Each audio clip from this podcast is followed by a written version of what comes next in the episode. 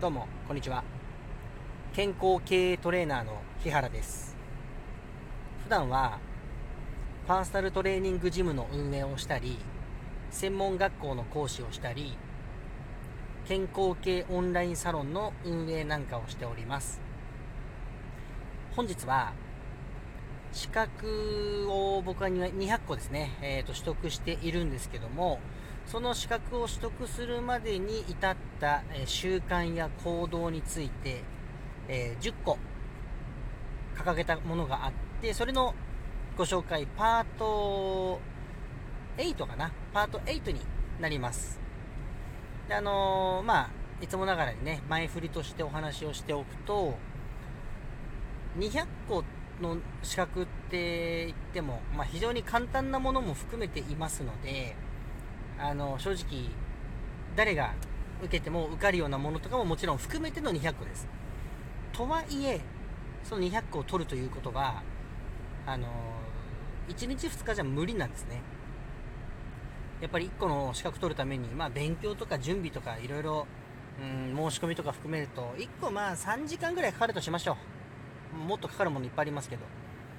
するとシンプルに600時間ぐらいは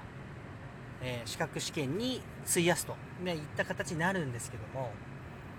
まあ、なかなかそれっていうのはですね、あのー、続けることが難しいんですね。取ることは簡単ですけどやっぱ続けることが難しいと。でそのために、えー、それをサボらずに達成するとなった時に僕は何をしたかと、まあ、そんなお話ですね。でえっ、ー、と今日お話しするのは分析。かける模倣、まあ、真似するってことですね。分析をするということとうーん、まあ、真似をするといったところでしてあのー、答えを言うと成功例を探す検索するっていうことを、えー、するといいんじゃないかなと。であの例えばこれあの資格試験だけじゃなくてうんダイエットをしたいとかうん、なんかビジネスを成功させたいとかね。何でもいいんですよ。恋愛をうまくさせたいうまく成功したいとか。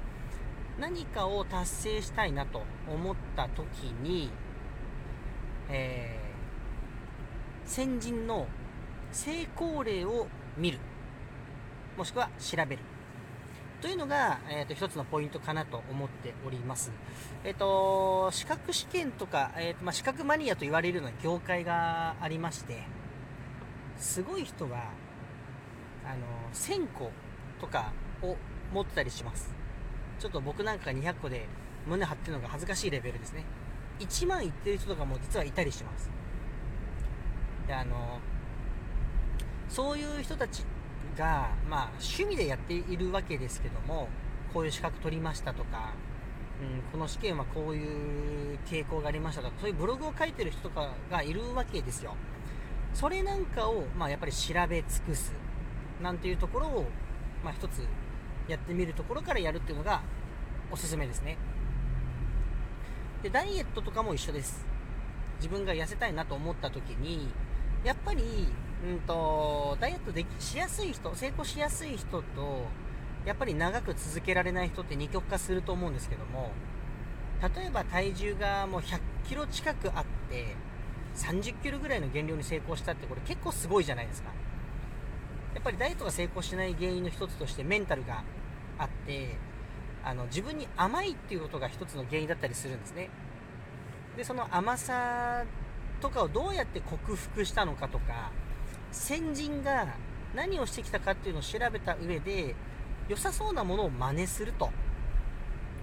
いうのが結構良かったりします。特に、まあ、ビジネスなんかはあの全部同じレールでやってしまうと、まあ、いわゆるセカンドペンギンと言われて、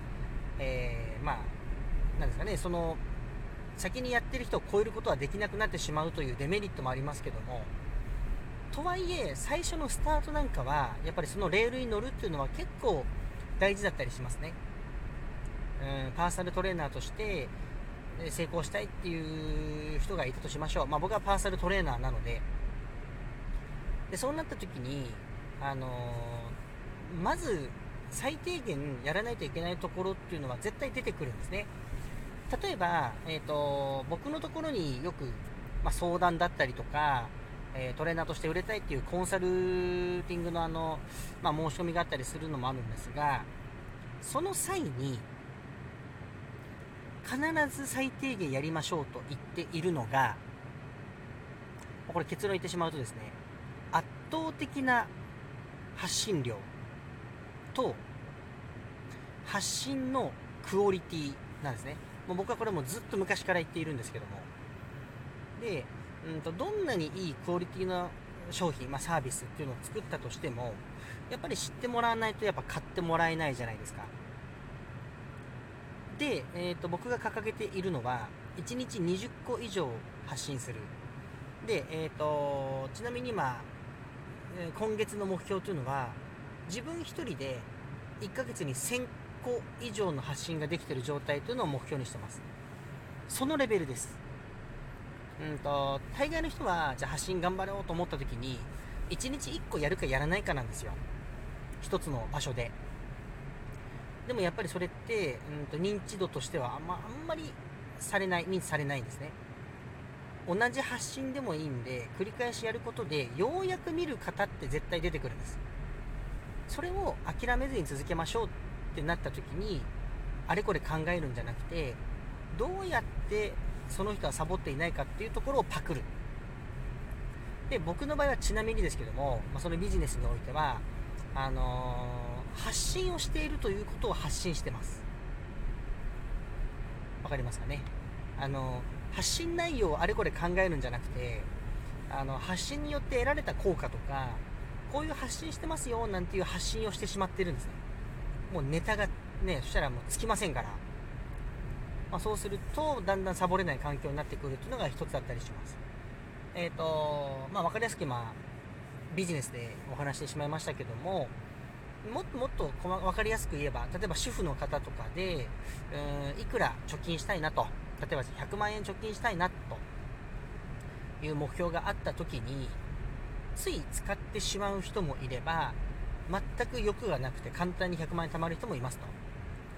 で、まあ、自分の性格がどっちかっていうのはもちろん分析する必要があります。それが最初に言った分析なんです。で、えーと、自分は結構お金遣いが荒いなとか、うん、ダイエットにおいてはやっぱりお菓子とか結構食べちゃうなやめれないなっていうことを考える。でそのお菓子を克服した人を調べて自分に当てはめパクると。それを。というのが、まあ、シンプルに言えば今回のお話でございますということですね。であの恋愛とかも全く一緒ですね。えーと、人間関係とか。うんとにかくどんな物事に関してもやっぱり分析をした上で先人のものをパクるでここで結構重要になってくるのが、まあ、もちろんパクるっていうのはすごい大事なんですけども失敗例というのも一つ材料として調べることが大切だったりします。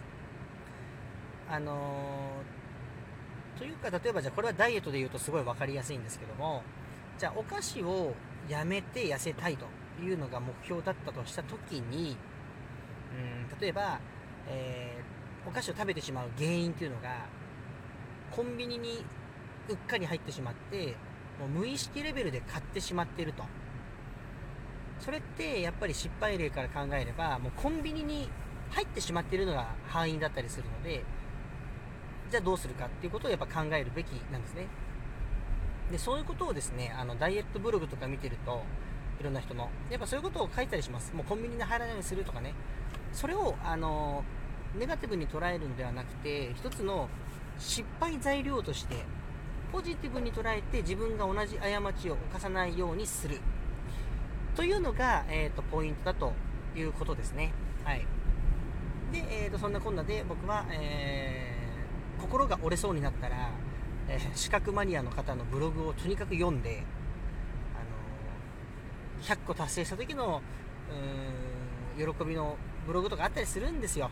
でそういうの見てちょっとモチベーション上げて、あとは1万とか取ってる人いたりするんで、あの